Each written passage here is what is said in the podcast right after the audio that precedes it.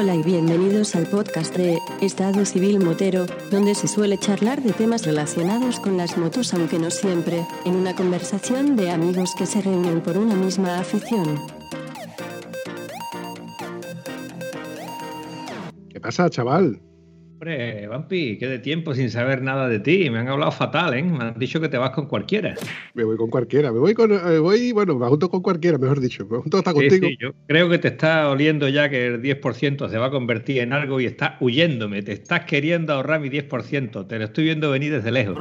Mojón, hombre, con propiedad. No, no, no, tú te vas a quedar con tu 10% y yo me voy a quedar con algo menos del 80%. Y ya luego te iré perfilando un poquito más. A mí se me está acumulando el trabajo, la verdad. Pero bueno, no me puedo quejar. ¿Me vas a contar un poco por encima lo de las suspensiones o lo vamos a dejar para cuando venga Damián? Pues no lo sé, de Damián quedó en que sí, pero el hombre anda un poquito atareado. A mí me gustaría hablarlo todo, dejarlo para hablarlo con él, ¿no?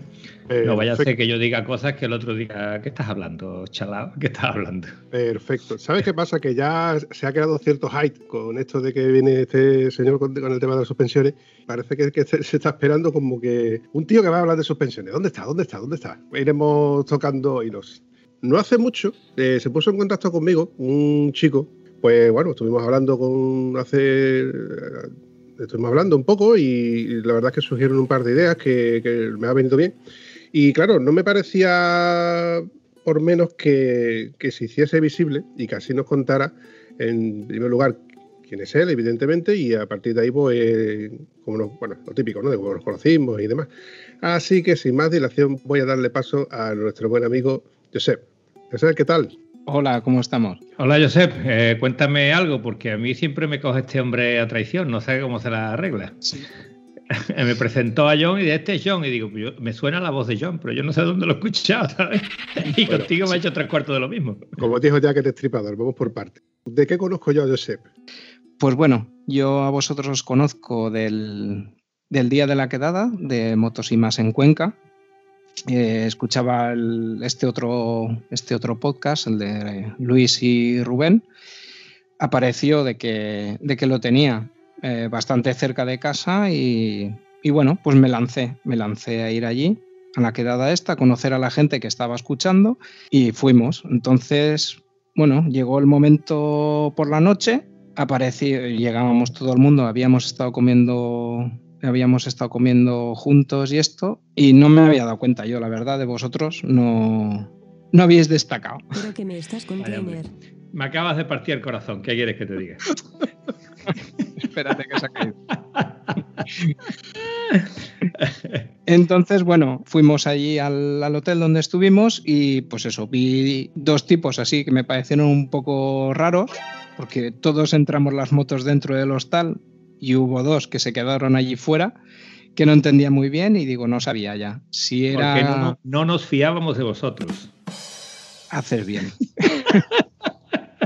no sabía si era alguien que había pasado por allí y se había juntado o qué era lo que pasaba. Y luego comentándolo y durante la cena y todo, pues lo comentó Luis, que es cuando hizo llamó a los otros chavales de aquí del otro podcast de aquí de Valencia, los de Si rompe que rompa. Y entonces dije, ostras, digo, es que hay otro podcast por ahí rodando. Y así fue como empecé a escucharos. Bien, bien, bien. ¿Y te hemos decepcionado desde entonces para acá? No, hombre. para Hombre. lo primero que ve dos tipos, ¿de dónde han salido los tipejos estos? Yo me voy de aquí ahora mismo, ¿para qué habré venido a este sitio? Que luego te enteras y te dicen, no, si es que vienen desde Huelva y dicen, madre mía, desde... el-". Digo, estos están muy, muy chalados. De- Desde Huelva y además no había sitio en el hotel para quedarnos allí. A mí, vamos, a mí, a nosotros nos hubiera encantado quedarnos con, con vosotros allí en eh, todo. Pero bueno, el hotel era muy coqueto, muy divertido, pero muy reducido. Si hubiera habido un par de habitaciones más, hubiéramos colado. Pero bueno, Antonio, gracias a que nos encontramos sitio en un lado, conocimos Cuenca y nos dimos un paseíto por todo aquello que yo no lo conocía y la verdad es que me quedé encantado como para volver. Ciertamente, para volver, pero en mejores compañías, ¿de acuerdo? En mejores compañías. ¿Qué pasa? ¿Que no te gustó compartir habitación conmigo? Uy, uy, uy, lo que ha dicho. No eres mi tipo, ¿qué quiere que te diga? Mientras que tú vayas en una moto y yo en otra, vale. Ya después más intimidades no. Venga, tú para allá y yo para acá. Bien dicho. Entonces, Josep, eh, y a partir de ahí, ¿cómo contactas conmigo? Pues el día que estabas cambiando las ruedas a la moto, tenía yo también un rato que estaba, que estaba un poco libre y estaba faroleando por ahí en, en Instagram, en vuestro Instagram, y empezamos a, a charlar un poco y a comentar un poco lo que estabas haciendo y lo que estaba haciendo yo. El día que quitó las ruedas cuadradas para poner unas ruedas de carretera. Exactamente. ese, día, ese día. Pues si tú hubieras visto la rueda como salió para Cuenca, eso sí que iba cuadrada, ¿vale? Para acá venía redondita, ¿vale? Echamos un fin de semana maravilloso en Cuenca, pero tú estabas, o sea, tú fuiste a Cuenca, pero tú eres de, Valencia, ¿no? Pues sabes tú que Valencia para mí es la asignatura pendiente, porque he pisado Valencia capital porque tenía la mi hijastra estaba allí haciendo era es oftalmólogo, he estado viviendo allí un par de años y la verdad que lo poquito que he pisado Valencia ha sido en coche y claro, me ha encantado. Pero claro, para mí la, cuando yo he visto en el mapa, en, Google Earth, todas las carreteras que hay por allí, digo, Dios mío, lo que me estoy perdiendo, para allá hay que tirar como quiera que sea. Pero la verdad que hemos hecho tiradas mucho más largas, como la de Cuenca, como tiradas para el norte, Pirineo, y toda la sierra esa valenciana, para mí es la asignatura pendiente, estoy deseando de tirar para allá monte, carretera, de todo. Yo tengo una, anécdota que es cuando, cuando estábamos nosotros almorzando, eh, eh, Luis tenía contada las mesas y decía, no, aquí falta alguien porque tiene que venir alguien que no sé, no, no, sabemos dónde está. Y ya el tiempo llegó. Yo sí lo vi de frente, lo que pasa que como tú, Antonio, estabas sentado encima mía, perdón, encima mía nunca. Esto te, ha quedado, te ha quedado muy sospechoso, ¿de acuerdo? Ha quedado regular, ¿verdad? Y nunca pensé que fueras a decirlo en público, sinceramente. Nunca pensé que fueras tan indiscreto. como iba diciendo, eh, como tú estabas sentado enfrente mía, no lo viste llegar. Y resulta de que el, pobre llegó con, mala cara porque creo que el GPS le había hecho una jugada del tipo eh, tira para Cuenca. El tipo, te voy a llevar un descampado, muchacho, que te voy a viajar. ¿Qué fue lo que te pasó, Josep? Bueno, ahí había, habíamos quedado con, habíamos, había quedado con un par de personas más que, que también querían acudir a, la quedada, planifiqué lo que estaba viendo con el, aquí con el ordenador, estuve viendo una ruta para llegar y lo que pasa es que nos metió por una carretera que aquello era, vamos, no, era ni carretera, era un camino de estos rurales que aparecía con lo que nos tocó volver a dar toda la vuelta y perdimos pues, pues una horita, perdimos ahí de camino, que por eso, eso nos retrasó un poco la llegada. Me gusta a mí esa ley ese, oye, de verdad. Eso de que te metas por carreteras sinuosas y con asfalto deprimente. Bueno, la verdad que el asfalto deprimente es la tónica de nuestro país. Espero que de aquí para adelante se vaya mejorando algo. Sí, vosotros con vuestras motos sí que hubierais podido llegar, porque tal y como estaba aquello no hubieras tenido problema, pero claro, nosotros íbamos... Bueno, yo fui con una CBF 600 nos acompañaba, pues eso, también una RT y una KTM de estas. No lo sé, se me pierden los modelos al final. ¿Modelo trail te refieres, de KTM? No, no, de, carretera. De carretera, trail, vale, vale. Recuerdo la anécdota de que el chico de la KTM, pues casi que se había escuchado casi todos los podcasts eh, referentes a, la quedada y le habían quedado un par de ellos que se lo estaba escuchando casi por el camino. Y vamos, que, y, in extremis fue la quedada de, de él para la, para la que, bueno, propiamente dicho, que le ha quedado de Cuenca, ¿no? Sí, es, así era. De hecho, lo que son las casualidades es íntimo amigo de un compañero mío de trabajo y no nos conocíamos, nos conocimos almorzando y comentando un par de temas y apareció allí. Es eh. lo que dices de, de las casualidades que, que nos encontramos. El mundo es un pañuelo. Hay una cosa que se llama la teoría de los seis grados. Y según la teoría de los seis grados, mm, no hacen falta más de seis personas para llegar a conocer a todo el mundo. O algo así parecido creo que era. Tengo que leerlo porque lo leí en su día. En fin, sé. Entonces me has dicho de que ya no tienes esa moto.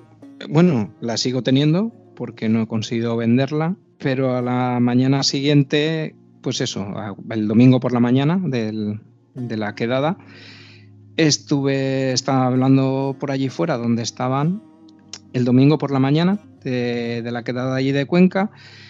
Estuve, estábamos pues eso, comentando lo que, lo que habíamos estado viendo y todo esto eh, con Carlos Llabrés, que vino de, de SW Motec, y Luis, de, del, Luis Caníbal del, del podcast, y estábamos por allí hablando y entonces me comentaron, eh, porque decíamos, ah, tal, lo de la moto, yo es que sí la cambiaría, porque me había subido a la de Carlos, bueno, la de Carlos, la de empresa y tal. Me gustaba mucho. La de Carlos, que es la, la BMW 850. La 850, sí. La 850 empepinada de SVMotes.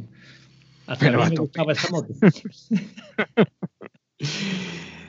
y bueno, comentando así más el tema, pues salió y dijo, hombre, dice, hablándolo con Luis y todo esto, pues salió el tema de, preguntarme de qué manera, de qué era lo que hacía yo con la moto. Yo suelo viajar con un, con un buen amigo, viajamos los dos solos, no llevamos paquete en la moto, con maletas y tal.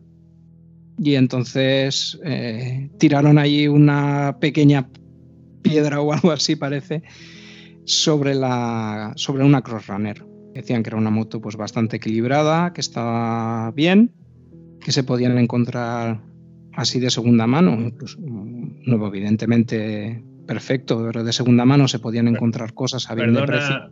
Perdona un segundo, eh, yo es que mm. hablo varios idiomas, ¿vale? Y cuando hablas de Crossrunner, digo, hombre, habrá gente que no sepa lo que es Crossrunner, ¿no? Más que nada para que me lo expliques a mí, ¿sabes? ¿Quién es vale. Crossrunner? ¿Quién es, Guillo? La moto que sustituyó a la Honda Varadero. La moto que sustituyó a la Honda Varadero. Una versión trail de una VFR, ¿cierto? ¿O estoy equivocado? ah, ya caigo, ya caigo. O sea, un trail cuatro cilindros, para que nos entendamos. Creo, no es trail, vamos, lleva ruedas de 17 y, de carretera y esto, pero es... Un pepino con manillar alto. Eso es una crossliner, ¿no es eso? Vale. Creo que sí. Ya, voy cayendo, ya voy cayendo. Ahí me marqué en eso. Entonces, bueno, se lo dije a un amigo que tengo que, la tenía y le dije, mira, tal, he estado pensando en, mirarme una moto como la tuya. Y me dijo, hombre, pues yo la vendo. Pero que me estás container. Y digo, pues ya la hemos liado. Más rápido imposible. pues sí, así ha sido. Entonces tienes ahora mismo, eh, ese modelo se llama VFR 800X. VFR 800X, que es una VFR con manillar y un poquito más de suspensiones. Sí, unas suspensiones un poco más largas y, una, arquitectura más, más trail, aunque no lo es. Más, confortable, digamos. No es una trail al uso, pero mm. sí es bastante más confortable que tu CBR y sobre todo para viajar, porque te admite toque, maletas, alforjas, pareja suegra, bocadillo, mm, camping y lo que le quieras echar. Bien, has evolucionado, chicos.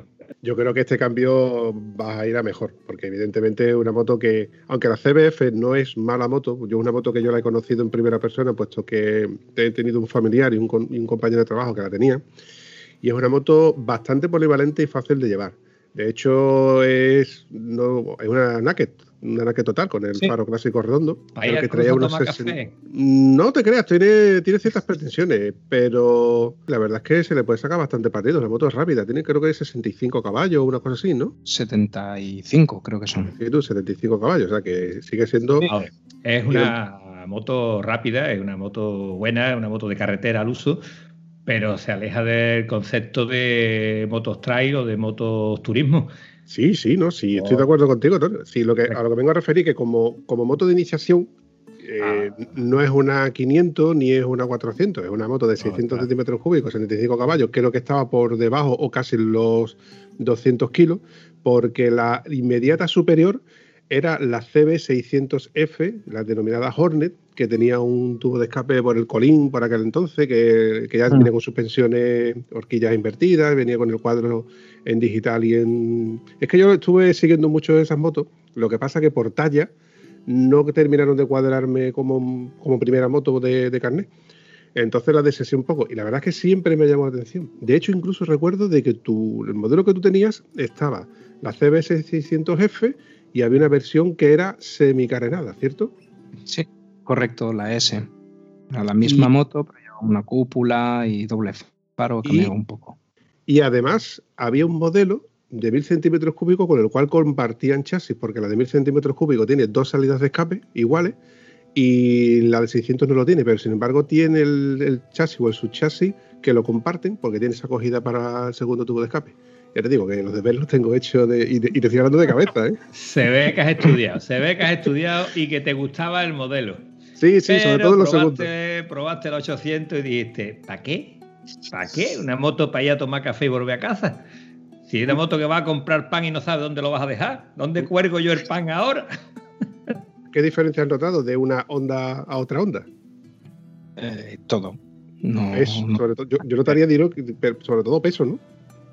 Sí, el peso sí que se nota. La 800 es pesadota, no es una moto ligera.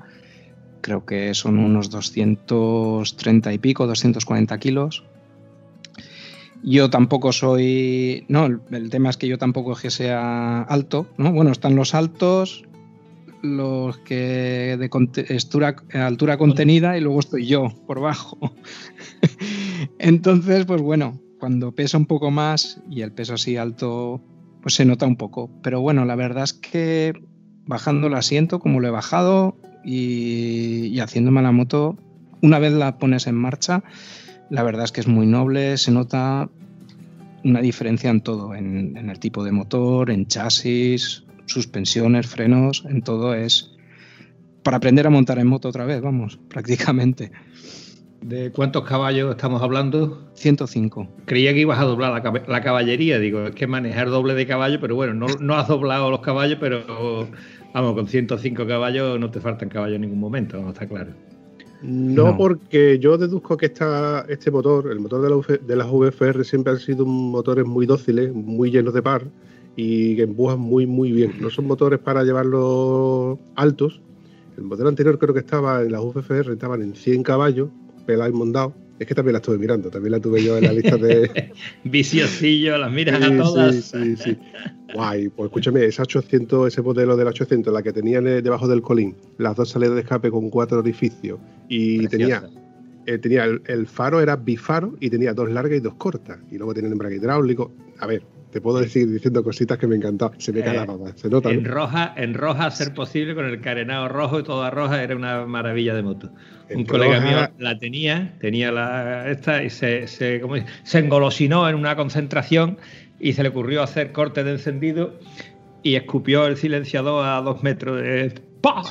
Cuando cortó el encendido, escupió el silenciador entero, lo tiró por coche. Bueno, pero esa llevaba un silenciador solo, de un modelo anterior. Entonces sería un modelo anterior. La UF con un silenciador solo. Esta escupió el silenciador entero y por lo visto no, no fue demasiado grave el corte de encendido hubo un modelo con distribución por piñones, en cascada, una, una historia que tenía. Eh, la peculiaridad de las VFR eran, eran eso, que tenían unas distribuciones muy, muy específicas. Luego eran, eran cuatro cilindros en V, si mal no lo recuerdo, ¿verdad? Precioso el motor ese de cuatro sí, sí, sí. Pero claro, no son motores. O sea, era una moto muy polivalente porque tiene una conducción, una postura de conducción que no era muy deportiva, tiene que te permitía hacer rutas largas. De hecho, venía ya de serie con los anclajes para sus propias maletas, como le pasaba en este caso a la, Varadero. Porque la Varadero las compra con maletas, ¿no, Josep? A Varadero, perdón, perdón. Señor, dame paciencia. lo que he dicho. Runner, sí. no pasa. Estás equivocado.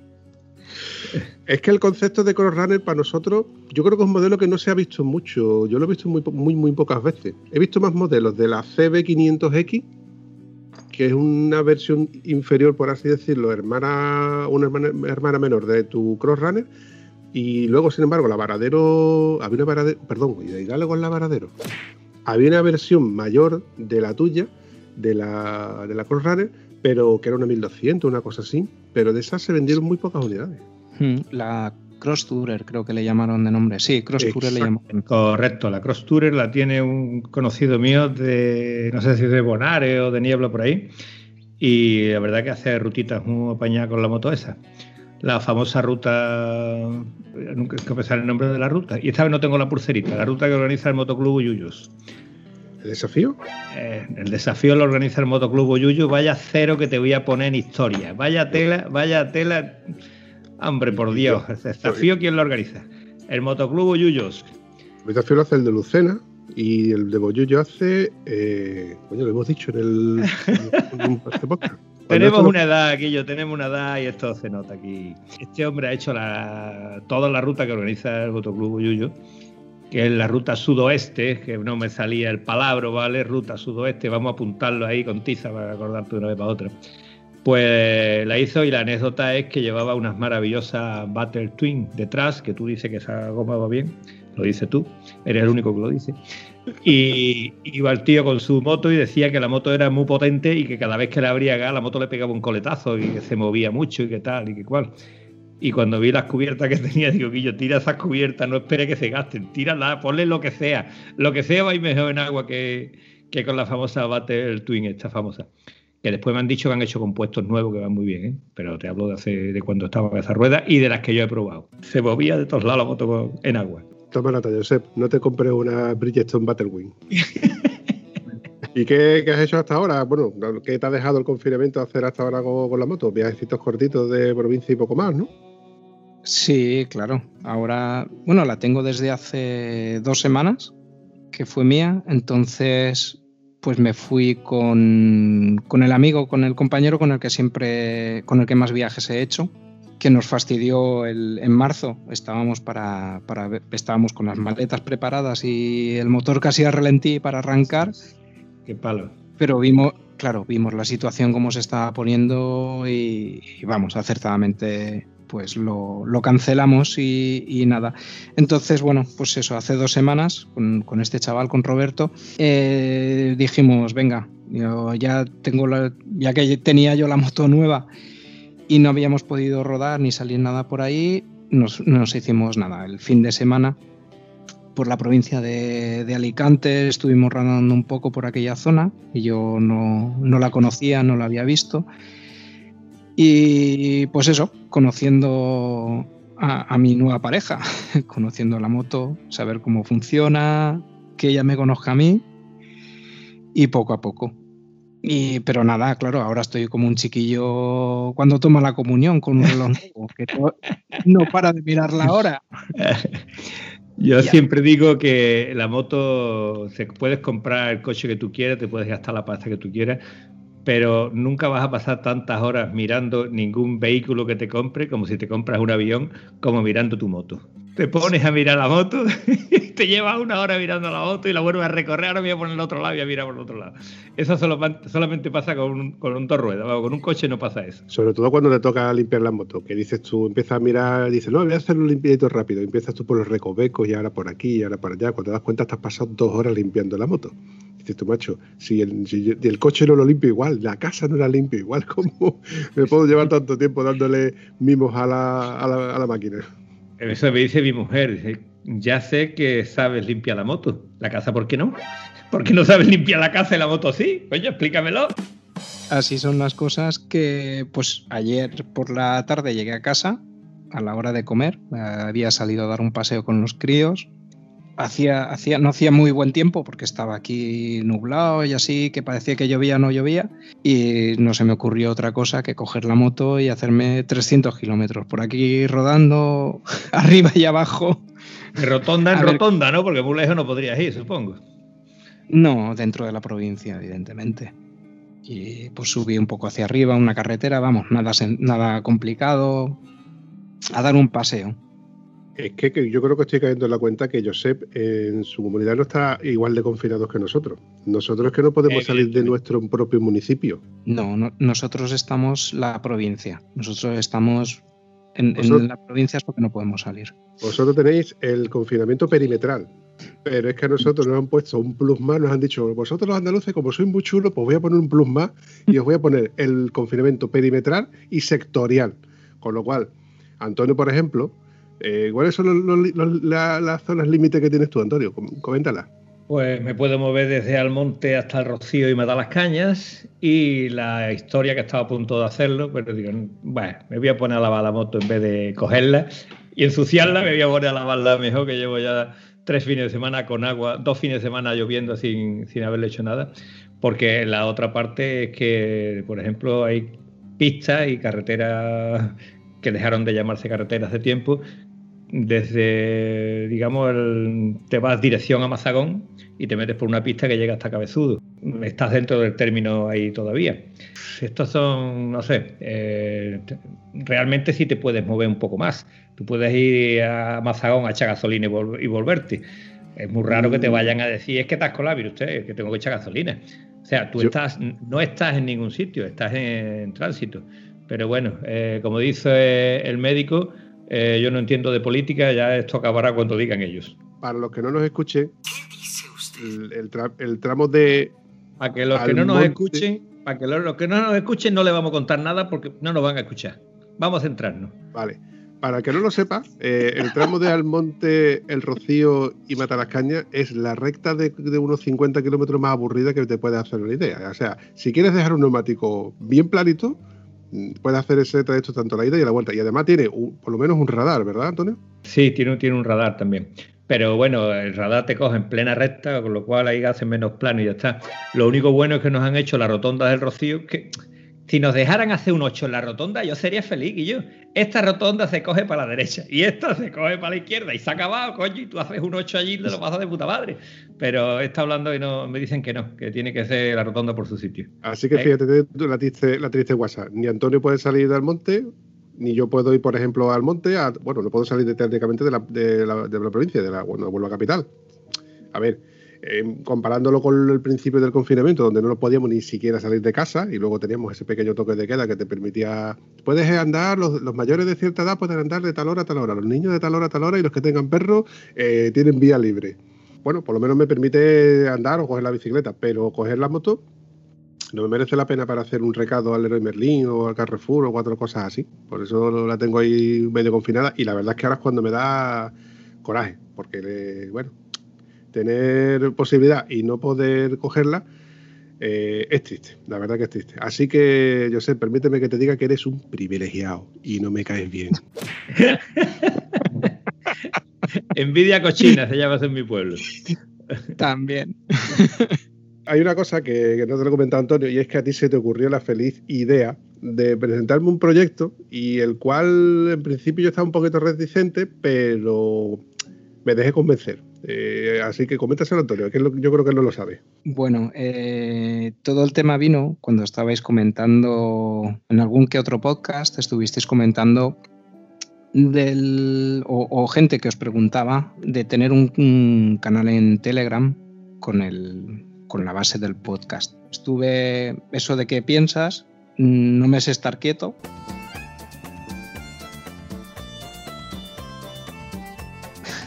Y digo, pues antes de que lo coja un niño ruso aburrido en nombre de el nombre de vuestro podcast, digo, voy a cogerlo, lo creo yo, digo, lo tengo aquí, por así decirlo, bloqueado, y en el momento en el que quisierais ponerlo en marcha, digo, pues yo se lo cedo al señor Bumpy y que lo, y que lo mueva él. Pero creo que me dio una pequeña troleada.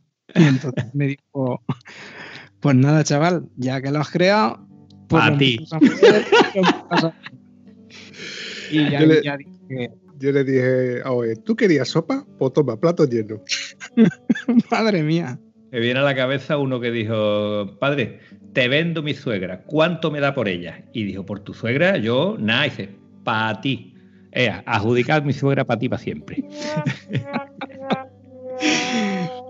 Sí que es verdad que estuvimos comentando de que como no me va la vida con el tema de los grupos ni de WhatsApp ni de Telegram, porque además yo soy el típico tiquismiquis que me gusta leerlo todo y, contesto a las cosas que yo sí puedo aportar algo. A lo que no puedo aportar, evidentemente, lo dejo un poco fuera. Pero como te lo tengo todo silenciado, cuando yo veo que hay 50, 100 mensajes, me da un poco de, palo quedarme tan, tan atrás. Y no me gusta tener algo donde no soy participativo. Y, bueno, Antonio, tú lo sabes, que nos ha pasado muchas veces en el grupo que tenemos los peluzos, de que nos quedamos muchas veces atrás y cuando te pones a contestar un audio, un WhatsApp, lo que sea, nos va a pasar un tiempo. Entonces, mm, Josep me comentó de que de crear el grupo de WhatsApp y yo le dije, oye, ¿tú te atreves a quedarte a cargo y tú te haces ahí hombre, creamos un bot o creamos, porque yo no sabía ni siquiera cómo se funcionaba el tema de los bots. Él ya se ha informado un poco más. Y el bot es un sistema automático que lo que hace es que evita de que nos entren spam, que de hecho el, en el periodo de prueba cuenta lo que ha pasado con Verónica. Nos apareció aquí, eso no recuerdo muy bien el nombre cómo era. Natal Verónica algo apareció por allí. La verdad que mirabas la foto que tenía de contacto y muy pinta de, de, de motera no tenía. Igual vendía otra cosa. No lo sé. No, No, sé me diga que no lo has preguntado con lo que vende la chiquilla. Igual tiene algo que te interese. Lo intentamos, lo intentamos. Guantes de moto, una. Y igual el seguro te lo podía vender, tenía más pinta de, de venderte seguros o un préstamo que, que de una moto. Entonces, pues bueno, entró por ahí y, y como no respondía y se veía que era algo, era algo que estaba metiendo ruido, limpiamos el, el asunto un poco. Pues nada, en- duró muy poco. Fue bonito mientras duró. Dice, no, ni siquiera fue bonito y apenas duró. Fuera. A otra cosa, mariposa. No exactamente, le dimos oportunidad porque de hecho, eh, una vez que creamos el canal, eh, cuando lo estuvimos hablando, creamos ciertas bases, ¿no? Del tipo, todo el que entre, pues que entre al menos que se dé a presentar y que diga yo quién soy, qué moto tengo y cómo os he conocido o qué, o qué nos gusta o qué no nos gusta. Cuatro cosillas así, por lo menos para darnos a conocer, ¿no? Es triste que tú entres en, que alguien entre en tu casa o entre en una reunión y no se haga presente, que se quede en, una esquina ahí mirando, ¿no? Yo qué sé, a lo mejor necesita ayuda y resulta de que te dice, oye, pues yo tengo un tema con las Michelin o con las Bridgestone Battlewing o con las Anarchy Adventure que son muy buenas. Uy, uy, lo que ha dicho. Por ejemplo. No, lo que comentabas que es, es una de las bases de lo que estuvimos diciendo el otro día, que, que- que desgraciadamente parece que el tema de la, la educación, no, no ya ahí, sino a cualquier nivel, mm, parece que lo perdemos. Llegamos a un sitio y decir hola parece que nos vaya a costar dinero o, o- o que vaya a ser un problema. Entonces lo que pretendía, lo que pretendemos ahí con uno de estos bots, lo que comentaba Bumpy, era eso de que quien llegue, pues que se presente y diga, diga quién es y, más o menos qué inquietud tiene. Y tenemos ciertas normas y un estatus, perdón, un estatuto, de, un estatuto de, colaboradores del, del grupo de Telegram, eh, en el cual, pues, bueno, las bases más o menos son sencillas. En que no hagamos mensajes de audio de dos, tres minutos, de, bueno, ya que, es que para, más- para más de un minuto yo prefiero que tú me llames por teléfono. O por lo menos que, que- y tampoco me- un- el típico audio y otro audio y otro audio y otro audio, cinco audios seguidos de un minuto a lo mejor para explicarte una cosa. Son cosas que dices tú, yo es que esto se alarga porque si a lo mejor resulta que somos, no sé, ahora puedo- somos día 12, ¿no? Y a lo mejor somos mañana 30 y pasado somos 60. Si tú empiezas con escuchar audios y audios y audios, sería una burrada. Entonces se han creado ciertos parámetros o estatutos en los cuales, pues, bueno, audios de 30 segundos y, de no más de 30 segundos y eh, no se puede, por ejemplo, eh, hacer publicidad del tipo, oye, que yo tengo una cosa que vender. No, primero habla con los moderadores, en este caso, o con el propietario, que es Josep.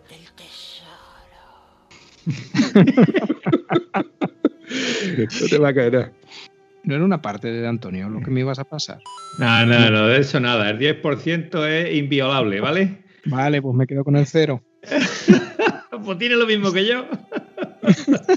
Os voy a dar un 10% a cada uno de lo que yo Bien. Pero también os voy a pasar, bien. también os voy a pasar la facturita del 10% de lo que yo no, no, no, no, no te confundas. Nosotros queremos, estamos hablando de ingresos, no de gastos, ¿vale? Los gastos tú allá con los tuyos, que vamos bien. Un día de estos, Antonio, te voy a poner a editar. Un día cualquiera que tú vengas a casa con tiempo, te voy a decir, toma, Antonio, Pampi, te voy a explicar. Eh, cada uno tiene una serie de cualidades. Esa concretamente no es una de las mías y lo sabes perfectamente. lo sé perfectamente y lo he vivido perfectamente, pero bueno, gracias a esa pequeña cualidad, eh, tú también has aprendido y has, y has accedido a, a cómo usar un ordenador, poder poner tu webcam, tu auricular en condiciones y tu micro super guay, chachipirul y Juan Pelotilla que patinazo juas. Esa parte es la que mejor se me da, ¿vale? El patinazo Juas. No, la, verdad, es- la verdad es que hemos ganado bastante. Tú escuchas ahora, de casualidad, uno de los cinco primeros episodios donde a nosotros se nos escuchaba regular. La verdad es regular. Mi mujer y mi amiga, las dos rajas que te raja a, a cinco metros de mí y yo hablando contigo. Está buenísimo, ¿no? Eso sin contar la parte que yo he ido recortando. Porque vamos, eh, coño, aún recuerdo a tu madre, que saludé a tu madre aquella vez que, mamá, mira, aquí está el vampi. Estaba en el cuarto metido y llega mi madre, niño, que voy a ponerte esto aquí. Sí, sí, ponlo por ahí, ponlo por ahí. Anécdotas de ese tipo hay, eh, hay un montón, hay un montón. Pero bueno, que vamos divagando. Entonces se han quedado ¿eh? Muy raro que hayamos dejado el tema, aunque sea por un segundo. ¿De qué estábamos hablando, tío? Que me estás contando. Entonces, pues lo, comentamos los dos, Josep y yo, y bueno, pues bueno, pues yo creo que sería factible de que, de que alguien se llevase la colaboración del 10% de cero a la misma vez que. y a la misma vez que se hiciera un poco cargo y me, deja, y me quitase un poco de presión en este aspecto con el tema del grupo de Telegram. Así que, sin más, pues yo creo que se puede dar por. Pues, se puede dar el banderazo de salida a todo el que quiera acceder al grupo de Telegram de Estado Civil Motero, donde pues el primero, el omnipotente y poderoso señor juez, jurado y verdugo, el señor Josep, se encargará de dar cuenta a, todo, a todos y cada uno. No, es broma. Aquí lo, de, lo de los estatutos, esa parte que dice que todo el que entre en el grupo de Telegram tiene que invitar a una mariscada a los, a los que llevamos esto para adelante me parece un poco excesivo. No lo veo mal, pero me parece un poco excesivo. Pero bueno, o sea, ya ellos si quieren entrar a invitarnos, pues nos dejamos al hilo de lo que estás diciendo, Antonio, hay una cosa que se me ha ocurrido, porque sí que es verdad que hay, que hay gente que, que, que, son de cerca nuestra, de cerca con cercanía, entonces puede que esté interesado en lo mejor, oye, vamos a hacer una mini quedada, vamos a hacer una ruta eh, por el Berrocal. Que yo ni de coña voy contigo al Berrocal. Si me, ibas metiendo ruedas, me cago en tu cara, vas hablando. Yo voy tranquilo, yo voy tranquilo. Y miraba para atrás y estabas pegado otra vez detrás. Y dices tú que iba tranquilo. Yo iba nervioso queriendo coger a los que iban delante y no los cogía. Y te miraba a ti y digo, ¿te está pegado aquí otra vez? O sea que no andas tú, ni yo ando tanto ni tú andas tampoco. No, ese es que yo, yo creo que ese día fue que estaba sintonizando mi, mi emisora de radio buena, la buena, la que me, iba inspirado. No, pero yo creo que eso fue más bien que todo, todo lo demás íbamos flojitos. Será ese. Bueno, pero que tú estás hablando de una quedada barra parrillada, eh, barra merienda, barra lo que sea. Vale, si la cuestión está, ¿cuándo vamos a poder salir? Yo creo que la primera vez que nos deje, que nos abran las barreras, lo suyo es darte una vuelta por Valencia, que ya tenemos guía por allí. Eh, eh, eh, me, ha parecido que no teníamos, me, ha parecido por un momento que no teníamos. Ese silencio me ha sentado muy mal. ¿Cómo que no? Lo que pasa es que estaba pensando yo que me habéis nombrado muchos pueblos y muchos sitios y, me lo estáis vendiendo muy bien. Creo que tengo que bajar yo primero. No lo sé. Volviendo de Portugal, volví por allí, hice una vuelta de cruzar la península de aquí a Lisboa, bajé hasta San Vicente y volví por ahí por Huelva. Y, fue de pasado nada más. Y por me estáis diciendo, me lo estáis vendiendo muy bien. Huelva tiene una parte de sierra que es maravillosa, pero es tan maravillosa que tú, vamos, cuando, cuando vas con alguien que se conoce, tú le tienes que decir, mira, yo quiero la carretera con curva, pero amplia, ¿vale? Al decirle, no, no, a mí me da igual, cuanto más curva le metas, mejor, cuando más... Y también, también lo hay, ¿no? Eh, no es tan estrecha las carreteras como las carreteras estas secundarias portuguesas, que hay, carreteras ya que dice, a ver, eh, eh, han lo, donde cabía el coche. Es que hay un tramo que se abre la carretera para poderte cruzar con alguno. O sea que mm, son otro tipo de, de cosas. Pero vamos, dentro de que son vías que están bastante, bastante bien. Y las tenemos al lado. Pero claro, la idea es que como estas las tenemos al lado, pues estamos deseando de coger carreteras que estén un poquito más más lejos. Yo sé, que no te engañe Antonio, que Antonio, si tú hablas con cualquiera de los que han salido con Antonio, te pueden decir que Antonio te va a engañar, Antonio te va a llevar al huerto y al final vas a, terminar mareado del lote de curva que te va a pegar, porque te va a llevar por todas las carreteras que sean sinuosas. Hombre, la, cabra tira al monte, ¿dónde va a coger? ¿Te va a coger por la autopista? ¿Va a buscar la general? Va a, tener que buscar las carreteras que tengan más diversión, ¿no? Pero bueno, tú te la, has tomado con el chiquillo, si hablamos con con nuestro amigo Oscar, por ejemplo, y dice, Oscar, una rutita por allí, mm, se te va a caer la baba porque te va a llevar a los mejores sitios, a las mejores curvas, de todo, ¿no? Es normal, ¿no?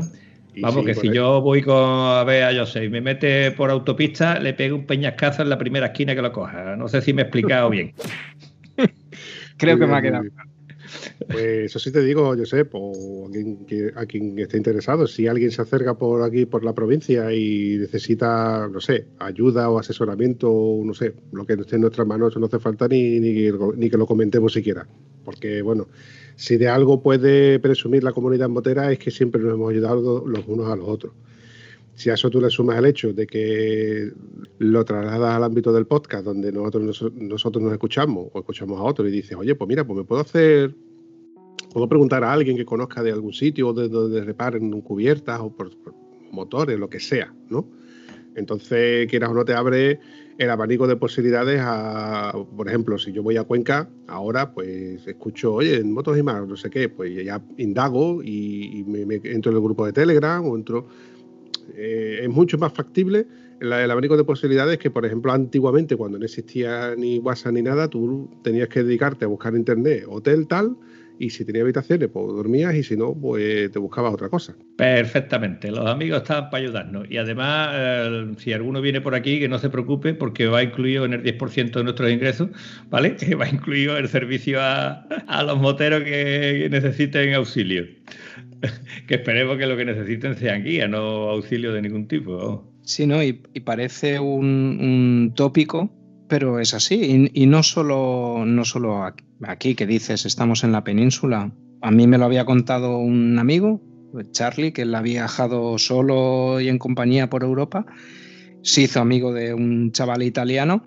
Pero es que yo lo que os digo, cuando estuve en el viaje este de Portugal, que fui yo solo, Allí paré en una gasolinera y me engancharon tres portugueses moteros también.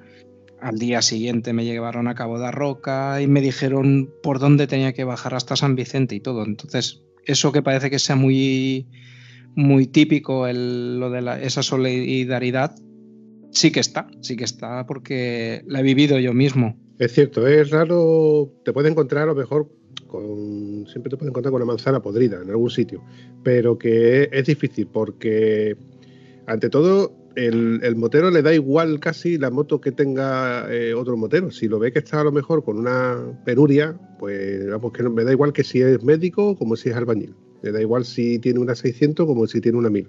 Como si lo que tiene es un vespino. Si le hace falta que le echen una mano, a mí no me importa nunca ni, a mí, ni a Antonio, ni, ni, al que se considera motero, estoy seguro de que no nos importaría nunca echarle un cable de, bueno, en cualquier cosa que, esté en nuestra mano.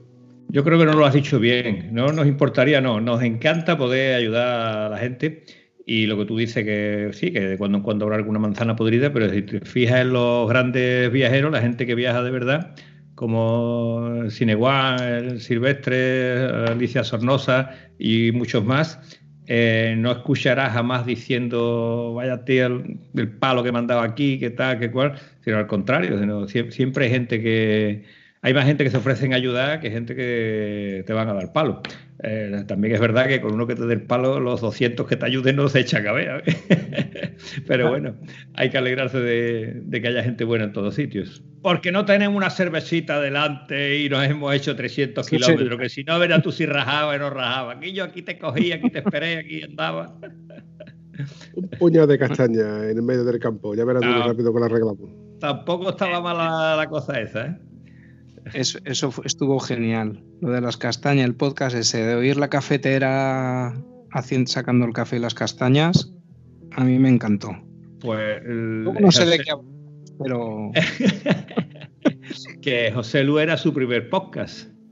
José Lu es uno de los patrocinadores de Estado Civil Motero. lo que pasa es que él no lo sabía, pero ya sí lo sabe. Patrocinador no es la palabra, es colaborador. Eh... No, no, patrocinador. ¿Por qué te crees que te estoy escuchando yo a ti? Porque con el patrocinio de José Luz ha dado los casquitos, ¿vale? ¿Por qué me estás viendo? Porque me dio la cámara porque nos ha cedido muy amablemente una serie de complementos para que tú puedas, para que tú puedas hacer un podcast de calidad, pero vamos, de calidad de tieso. Eso es así, compadre. Eso sigue siendo así. De calidad de tieso, pero más tieso era antes que nada más que tenía el móvil. El móvil y además que lo movía, que lo, sujetabas con la mano, con lo cual aquello se movía un, Cuando estábamos grabando este último con Gonzalo, me estaba acordando de lo que tú decías, porque estaba viendo a Gonzalo y estaba uno queriendo, queriendo fijarla. Lo que pasa es que ya era como aquello íbamos a grabar una hora y se grabó bastante, bastante más. Estaba la cosa picante. Entonces ahí entre los movimientos, cualquiera habla aquí, como habla aquí, nos llevamos toda la noche aquí rajando, vamos a hacer los podcasts de Dame Ruedas, que me he cargado hoy uno mientras lavaba mi moto de dos horas, casi tres horas de podcast. Digo, vaya tela, vaya tela. Claro, la culpa que tenía, pues estaba lavando la moto, si no, no me cargo yo tres horas ahí de Dame Ruedas. Por cierto, tienes que, tienes que estar enfadado con el José de Dame Ruedas, ¿eh? Te pone fatal, ¿eh? ¿Sí? A mí me ha dicho que soy muy simpático, pero tú eres un saborío, ya ahí te lo dejo. Tú descuida que yo no le voy a pedir mi 10%. Entonces, yo sé, eh, al hilo del podcast este que, has escuchado sobre el tema de las castañas, porque la verdad es que es uno de los podcasts que a mí más me ha gustado. Eh, aunque es, uno de los podcasts que precisamente se escucha un mm, poquito más deficiente, pero eh, escuchar las castañas de, fondo, la cafetera que la, pues, la tenemos allí al lado y demás, le da cierta le da un cierto aire diferente. Tú que rememores de los podcasts que has escuchado antes, ¿qué, ¿qué recuerdas? Se me ha quedado, hombre, me llamó bastante la atención de que pensaba que estaba escuchando un, un podcast de eso, de, dos colegas que pueden estar comentando algún tema, eh, de lo de la afición que tienen y todo, y sin conocerlo, pues, pues, pues he estado escuchando y he visto que Antonio, pues que tiene mucha experiencia en este tema, en el tema de competición incluso y todo, que, no tenía ni, la más remota idea, vamos, no, conocía para nada. Y, pues una sorpresa, una sorpresa, la verdad que decir, ostras, cómo iba a pensar yo y este hombre todo lo que sabe y que si pongo un muelle y conozco a no sé quién y me trae no sé cuántos y todo, la verdad, pues eso. A mí me, me sorprende estas cosas porque, claro, yo esto he estado mucho tiempo he estado corriendo en moto desde los 20 hasta los, eh, digo, 25, 26 años, hacía 5 años de carreras de moto, pero que en ningún momento me he considerado yo que tuviera mucha experiencia.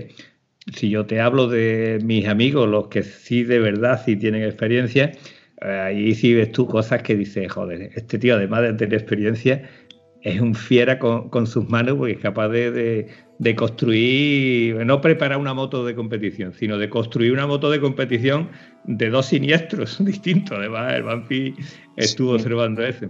A ver si soy capaz de recuperar la foto y le va a ponerla en el, Instagram porque creo que es un modelo especial lo que ha hecho mi, querido Fernando. Tengo pendiente hablar con Fernando eh, de que me permita hacerle un par de fotos o un par de vídeos tanto a la, a la KTM como a la XT de, cuatro ruedas que tiene. ¿Cuatro o no? Seis ruedas. Cinco. Cinco ruedas. es, un, es un Yonder, Yonder, que yo no sé de dónde ha salido el, Yonder este, y es un vehículo, no sé cómo llamarlo, agrícola, tiene cinco ruedas, tiene una, una rueda direccional y cuatro ruedas motrices. Entonces este cacharro estaba en el parque, en la parte de la chatarra, y él lo que hizo fue acoplarle un motor de Yamaha XT. Entonces, eso es una obra de ingeniería hecha por él. Él es profesor, pero nunca no le gustaba la, docencia, ¿no? Entonces, al final entró en el parque como jefe de. Realmente podía ser jefe de taller perfectamente, pero entró con un vehículo de estos de grúa, de todo terreno, y como le gustaba más esto que otra cosa, pues ha seguido el tío allí porque tiene cualidades para hacer lo que quiera, ¿vale? Pero claro, como su afición es la mecánica, bueno, pues lo mismo te hace eso que te reparó un... El, coche este es un coche, no es un quad, de KTM 1290, ¿recuerdas cómo es el coche ese? 1290, el coche, ah, sí, sí, bueno, mm, cristales. Es un, avión, vamos, es un avión todoterreno, pero que lleva un motor de 1290 y eso vuela. Pues ese coche lo tenía un, un buen amigo mío, el hijo de mi amigo. Mi amigo le da caña al coche, pero el niño le da más caña todavía. Y fíjate si le dio caña que lo gripó. Que gripó el bicho ese. ¿Cómo iría con el bicho para griparlo? Y si tú el tío, cómo desmontó aquel motor gripado, para acá, para allá, montarlo, buscar piezas, eh, construir piezas que no había por ningún lado, construir las propias piezas. Es un fuera de serie. Esto no tiene explicación. Habría que dedicarle un podcast a mi amigo Fernando, pero hay que cogerle la inspiración, ¿eh? que los artistas somos así, ¿eh? Sí, sí, la verdad es que me encantaría tener por delante a este hombre en un micrófono y que me explicara, que lo explicara tal y como, tal y como él me lo estuvo explicando cuando yo vi lo que tenía, porque a primera vista tú ves ese tipo de vehículo y te llama la atención porque dice, parece un, vehículo... rápidamente tú lo ves y parece un vehículo que ha salido eh, de una guerra. Perdón, me vengo a referir que es un vehículo de tipo militar, eh, con las cinco ruedas iguales, cinco ruedas de, de gran balón, pero cuando te fijas bien dices tú, hostia, eso es agrícola porque tiene también color verde, pero cuando te quita la parte trasera, que es donde es basculante, y te dice, mira, he logrado de que las dos ruedas traseras sean motrices y además que, pueda eh, usar el freno y además tiene marcha atrás. Eh, y empieza a contarte una serie de historias que él ha logrado de este tipo de vehículo, que, mm, que este vehículo no venía así, que él ha ido modificando y se las ha ingeniado. O sea que ya no es que un soldador sepa soldar, o que un mecánico sepa de mecánica, sino que él ha sabido ingeniárselas para hacer que funcione todo lo que tiene, tanto la marcha atrás como los, frenos en las ruedas traseras, como para que incluso pueda direccionar eh, sin que pueda traccionar sin que sin que se le vaya la dirección. De hecho, Antonio me mandó un vídeo donde Antonio conduce el vehículo y me quedé como diciendo, macho, esto me gusta a mí un montón. Yo quisiera un juguete de esto para hacer ¿recuerdas, ¿Recuerdas cuál fue el problema que tenía el vehículo ese con el Moto XT? No, no recuerdo. Que tenía que acortarle los desarrollos porque corría como una XT y eso no puede tener estabilidad nunca en la vida. es un vehículo que está hecho para llevar carga, ¿no? Un mini, como un mini tractor, digamos, un auto con carga autoportante, ¿no? Entonces esto es complicado. A ver si soy capaz de recuperar vídeos e imágenes de esto.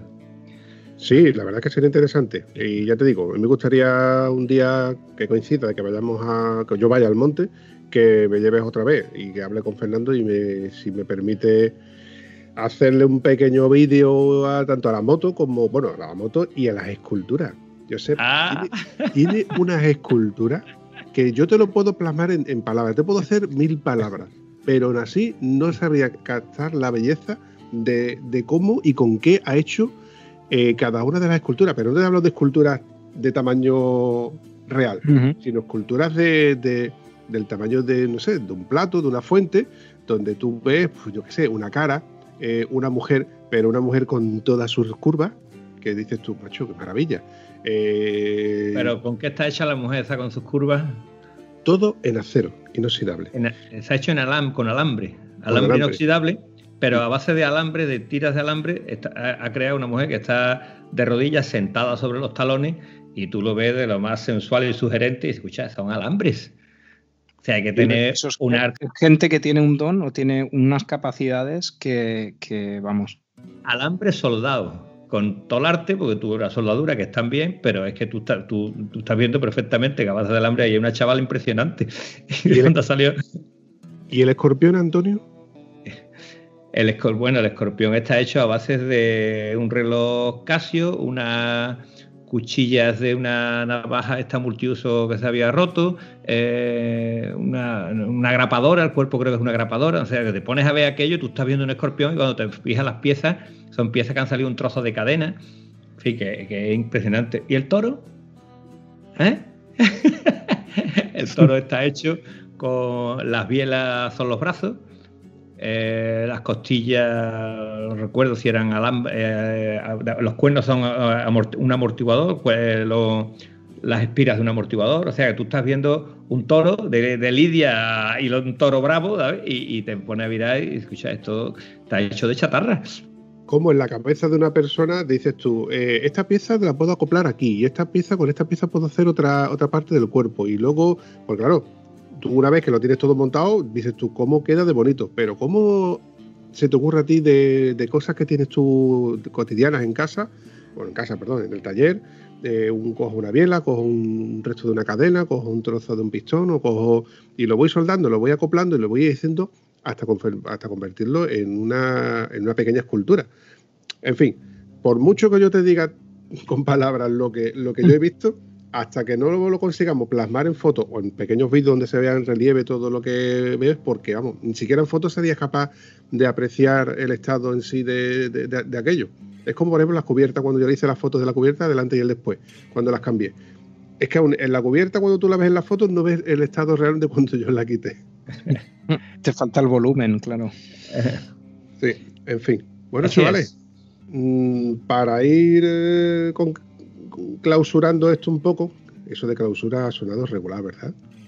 Ah, Yo de clausura estoy ya hasta la punta del pelo, ¿sabes lo que te digo? A mí ábreme la puerta, que ya se va buena la cosa. Bueno, y para ir finiquitando un poco el, el episodio de hoy, vamos a ir con la sección de comentarios. Comentarios. Pues mira, en el episodio 34, porque ya vamos un poquito retrasados, eh, nos comenta Che. Eh, joder, qué ritmazo de podcast lleváis. Así de gusto, gracias. Hombre, pues de nada. El señor Morrillo, que todavía no lo, con- no lo conocemos o no hemos tenido mención, pero sí que es un, un gran pilar en el podcast de Dame Rueda. eh, Dos horas me he cargado de morrillo hoy. Me tiene aburrido el morrillo ya, hombre. Y es José más aburrido todavía. El tío más cansino, oye. Digo, anda, a ver si acaba, a ver si acaba. eh, Y, y me lo cargo, oye. Y, y- y dos horas y pico. Y voy y pongo otro. Yo, Claro. yo es que de verdad es que no lo entiendo, vamos. ¿Te das cuenta? Es. Que ellos trabajan con un formato de más amplio, con más- tiempo y nosotros somos más cortitos. una escucha, cosa. y esto para que se lo diga tú a José, que tú tienes más contacto directo con él, que tú sabes, yo con el teclado no me llevo bien. Vaya tela la música que pone el tío, ¿eh? Exceptuando dos alpargatazos que le quería haber tirado, lo demás ha sido fantástico, ¿eh? Pero fantástico, me ha encantado la música que pone el señor José. No eres ni el primero ni el último que se lo dice. Y además yo ya le he dicho algún que otra vez que, que me sube, me sube. Eh, es que me subo cuando escucho ciertos temas que digo, yo qué mazo. Muy bueno. Pues Morrillo nos dice, gracias por la mención, eh, jajaja. Me ha avisado el loco de John que todavía nos había escuchado. Y sí, como comentaba, BMW lanza la moto para Asia. Se refiere a la BMW 310. Y con lo que la vende allí cubre los gastos de desarrollo y aquí la vende a 6.000 pavos. Y tocotó todo para el bolsillo. Como dicen, el plan sin fis- un plan sin fisuras de una gran empresa de marketing. Es lo que hay. Pelagra nos comenta, madre mía, cuando pensaba que me había puesto al día me encuentro con otros tres episodios. Y Luis Ángel Buba eh, me dice, Vampi, ¿tienes algún email, un email del podcast eh, donde me pueda escribir? Y mira, le contesté vía privado que, que no, no tengo un email, donde, que, o sea, sí que lo tengo, evidentemente, porque es el mismo que me podéis encontrar, me podéis encontrar por Telegram, por Instagram, y precisamente a raíz de, de- de- estas cositas, pues creamos el grupo de, Telegram. Con lo cual me puede- nos podéis contactar o me podéis contactar directamente por Telegram. Y en el caso de Luis Buga, pues ya me puse con él por privado y, y bueno, eh, no hace falta que, que dé un email cuando ya me tenéis directamente por ahí. Seguimos con el episodio 35 y oyente cero, que hace tiempo que no decía nada, me dice directamente W16 cilindros, 4 turbos, 10 radiadores. 16 cilindros, 4 turbos. 4 turbos. W16 cilindros, 4 turbos, 10, de ra- 10 radiadores. ¿De qué, te, ¿De qué te crees tú que está hablando? El Bugatti Veyron. Exactamente, exactamente. Qué, bar- qué barbaridad. 10 radiadores, macho. Lleva más radiadores que un piso.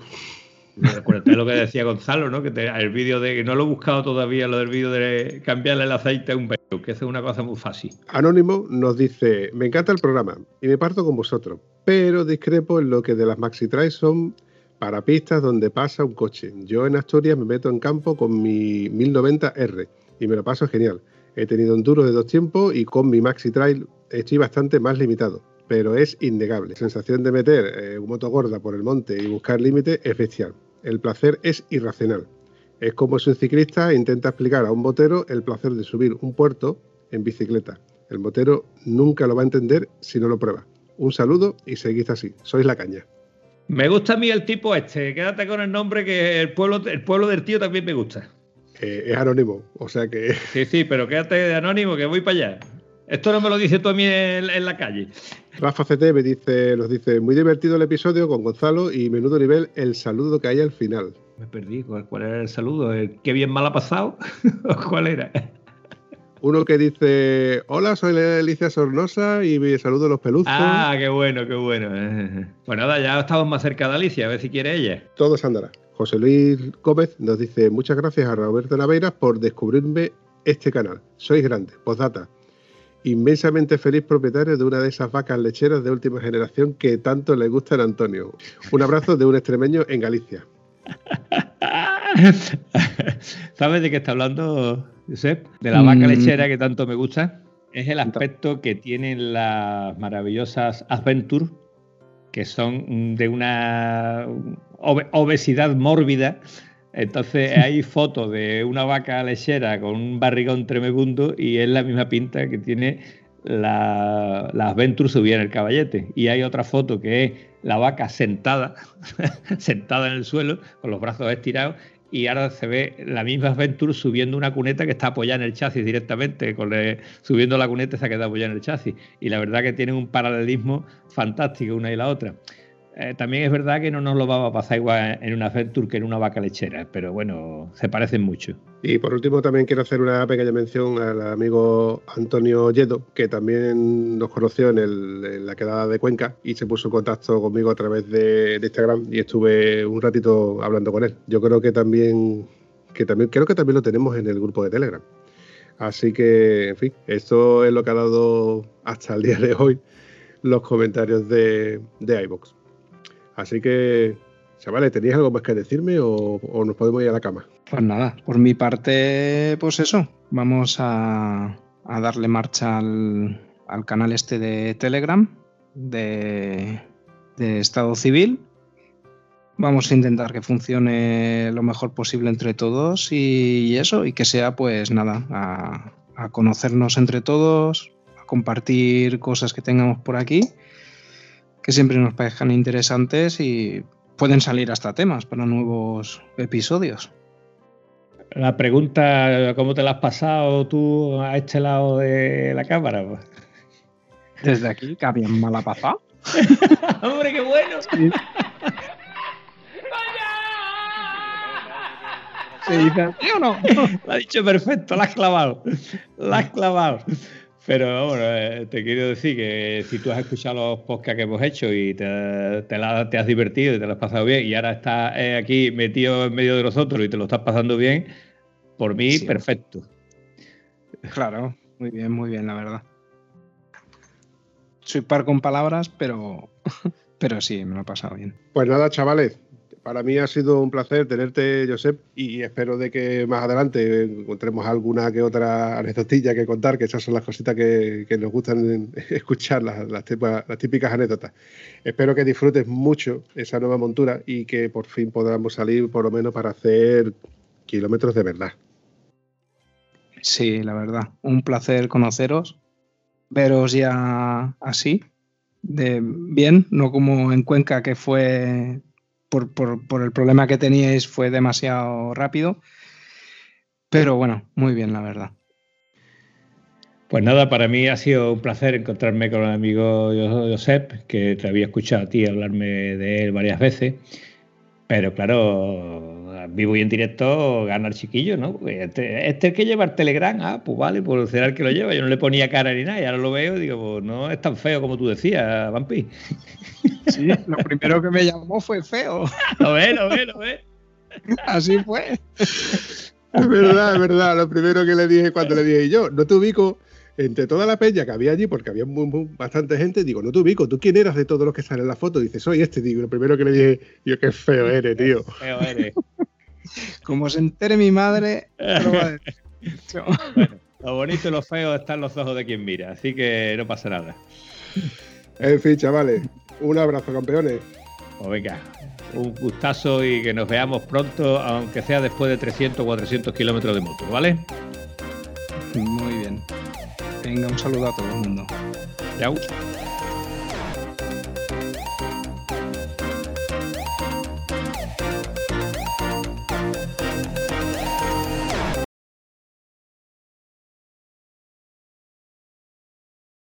Escúchame, Josep, eh, piensa que estamos hablando entre tres colegas y ya está. Eso te No decir, piensen que, que está retransmitiendo no. la jugada. Tú estás Tranquilo, hablando con tus eh, colegas y punto. Lo que, tranquilo. sal- lo que salga salió, si nosotros hemos, hecho cosas mucho peores. Parece mentira que tú no sepas cómo funciona esto, Josep. Que lo llevas escuchando desde Cuenca. Vale. Eh, hombre, es la primera vez que estoy haciendo algo así, pero vale. Como siga así, va a ser la última. Hombre,